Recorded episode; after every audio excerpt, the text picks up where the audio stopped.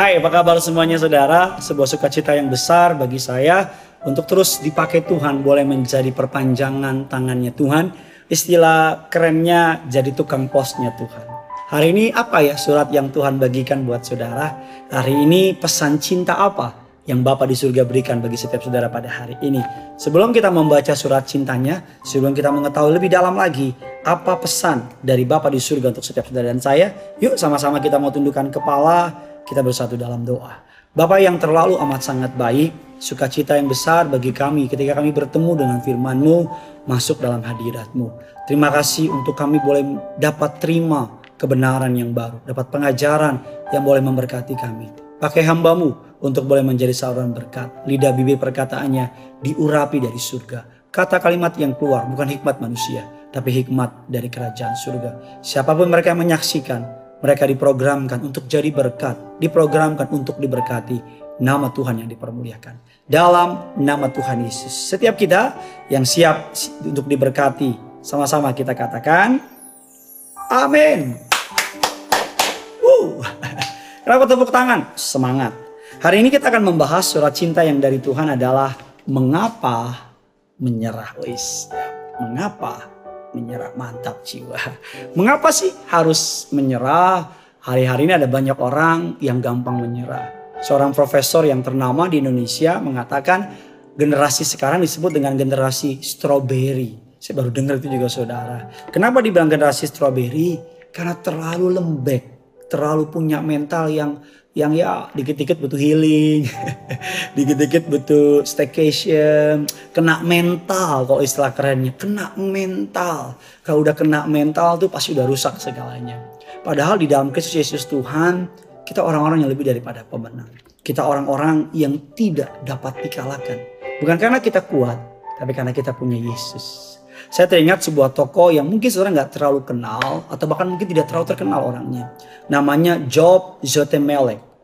Job Zotemelek.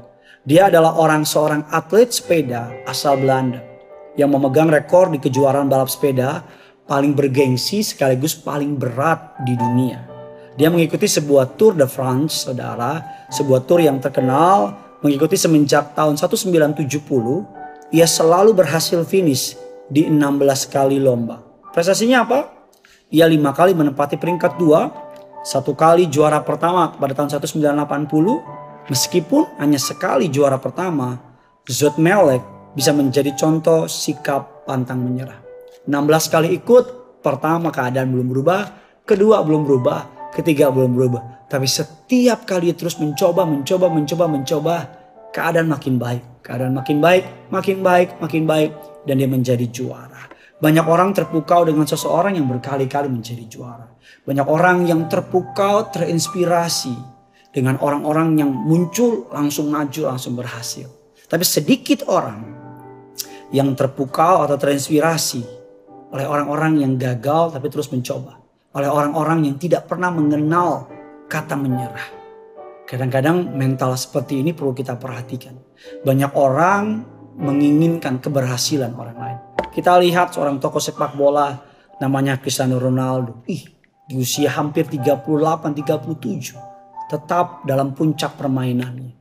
Saudara, mengantarkan negaranya atau bangsanya Portugal lolos ke Piala Dunia berikutnya. Tapi banyak orang nggak mau meniru kerja kerasnya.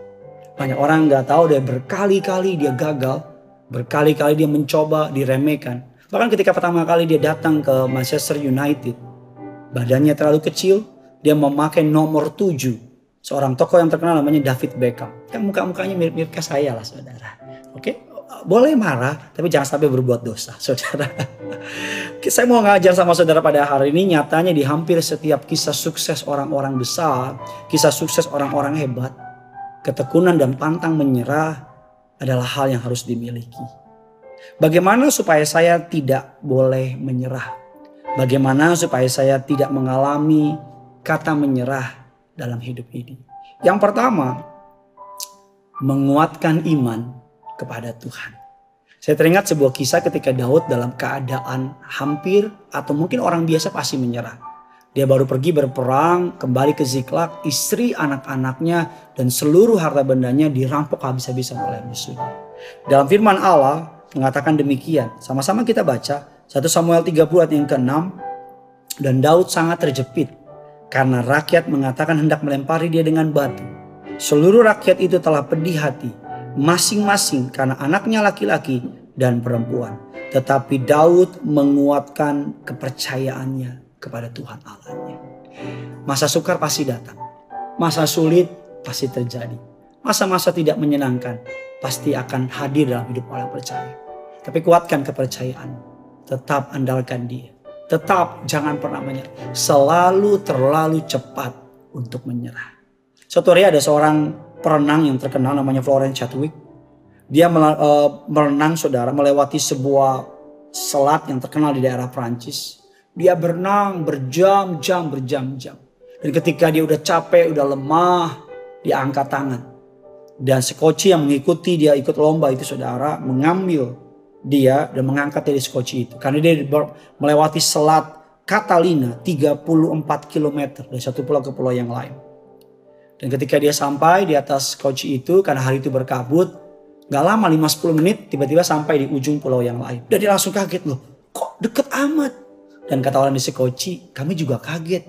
Kenapa kamu udah sejauh ini kok menyerah di tengah jalan? Pada dikit lagi. Dan dia oh, oke. Okay.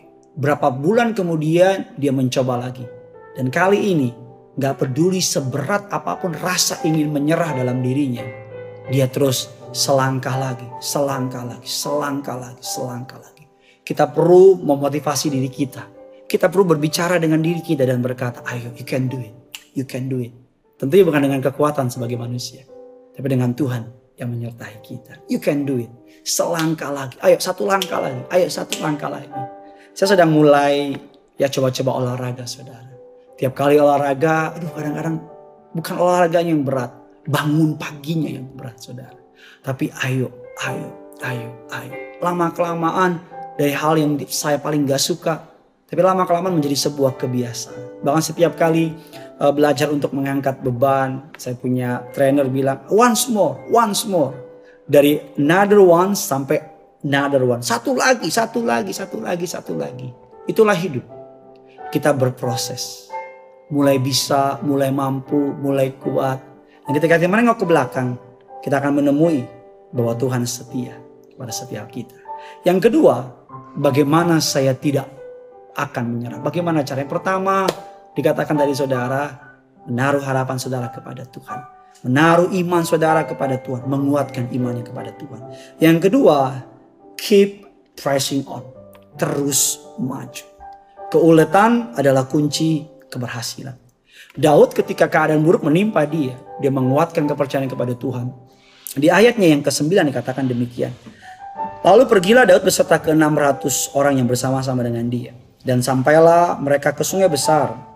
Sementara orang-orang yang mau tinggal di belakang berhenti di sana. Maka Daud melanjutkan pengejaran itu beserta 400 orang. 200 orang yang terlalu lelah untuk menyeberangi sungai besar itu berhenti di sana. Firman Allah Yakobus 1 ayat yang keempat dikatakan demikian. Dan biarlah ketekunan itu memperoleh buah yang matang supaya kamu menjadi sempurna dan utuh dan tak kekurangan apa pun juga. Ujian dan tekanan sering kali adalah alatnya Tuhan untuk membentuk karakter kita. Kesulitan dapat dilawan dengan sebuah keuletan, sebuah ketekunan, dengan sebuah sikap yang tidak mau menyerah. Yang ketiga, bagaimana untuk tetap tidak akan pernah menyerah dalam keadaan untuk diundang atau ditantang atau di, digoda untuk menyerah. Yang terakhir adalah dalam keadaan apa pun kita harus tetap dapat mencari berkat. Apa pun yang terjadi, apa pun keadaan kita lagi sulit, tapi bukan menjadi sebuah alasan kita nggak bisa jadi berkat buat orang lain. Firman Allah mengatakan demikian. 1 Samuel 30 ayat yang ke-11 dan ke-12. Kemudian mereka menemui seorang Mesir di padang lalu membawanya kepada Daud. Mereka memberi dia roti lalu makanlah Kemudian mereka memberi dia minum air dan memberikan kepadanya sepotong kue ara, dua buah kue kismis dan setelah dimakannya ia segar kembali sebab ia tidak makan tidak minum selama tiga hari tiga malam. Saudara bayangkan dalam keadaan Daud lagi kehilangan, lagi takut, lagi dikejar-kejar oleh musuh. Rakyat sedang mengejar dia. Dalam keadaan tertekan, dia lagi mengejar musuh. Di tengah jalan dia melihat orang sedang kesusahan. Manusia biasanya meninggalkan orang lain. Manusia biasanya beresin diri gue dulu. Baru gue beresin orang lain. Tetapi Daud memberikan kita contoh. Dia beresin orang itu. Dia tolong orang Mesir itu. Dan kalau sudah baca dalam judul-judul perikop selanjutnya. Ternyata orang itu yang menunjukkan di mana tempat musuhnya membawa orang-orang tahanan dari Daud. Jangan pernah menyerah. Apa pun yang terjadi, keep pressing on. Terus maju sama Tuhan. Terus andalkan Tuhan. Karena saya percaya hanya orang-orang yang tetap setia. Hanya orang-orang yang tetap melakukan bagiannya dengan setia. Akan memperoleh mahkota kehidupan. Bagikan kabar baik ini sebanyak mungkin pada orang-orang di sekitar saudara. Tulis kolom komentar di bawah. Mimpi apa yang sedang kau perjuangkan.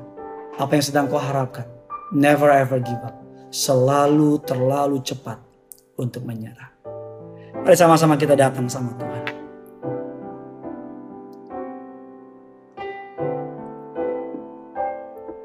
Haleluya. Ku tak akan menyerah. Ada apa pun juga Sebelum ku coba Semua yang ku bisa Tetapi ku berserah kepada kehendakmu. Hatiku percaya Tuhan punya rencana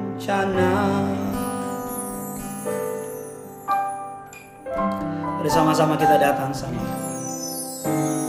dalam segala perkara. Tuhan punya rencana yang lebih besar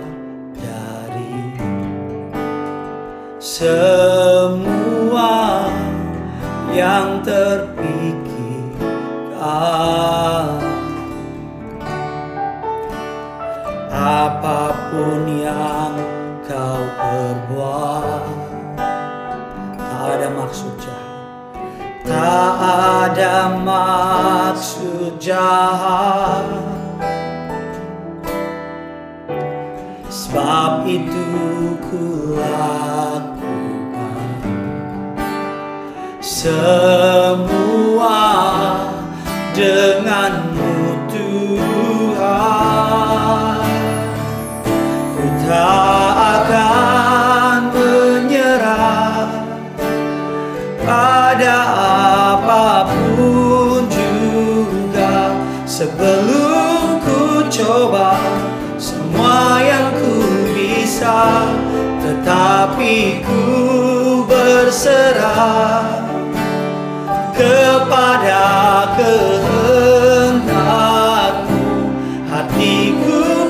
percaya Tuhan punya rencana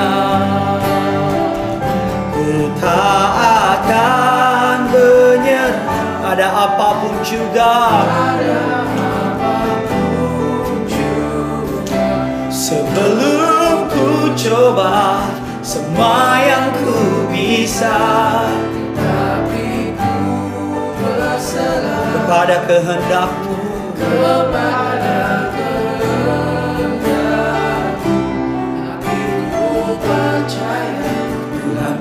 Hatiku percaya Tuhan punya rencana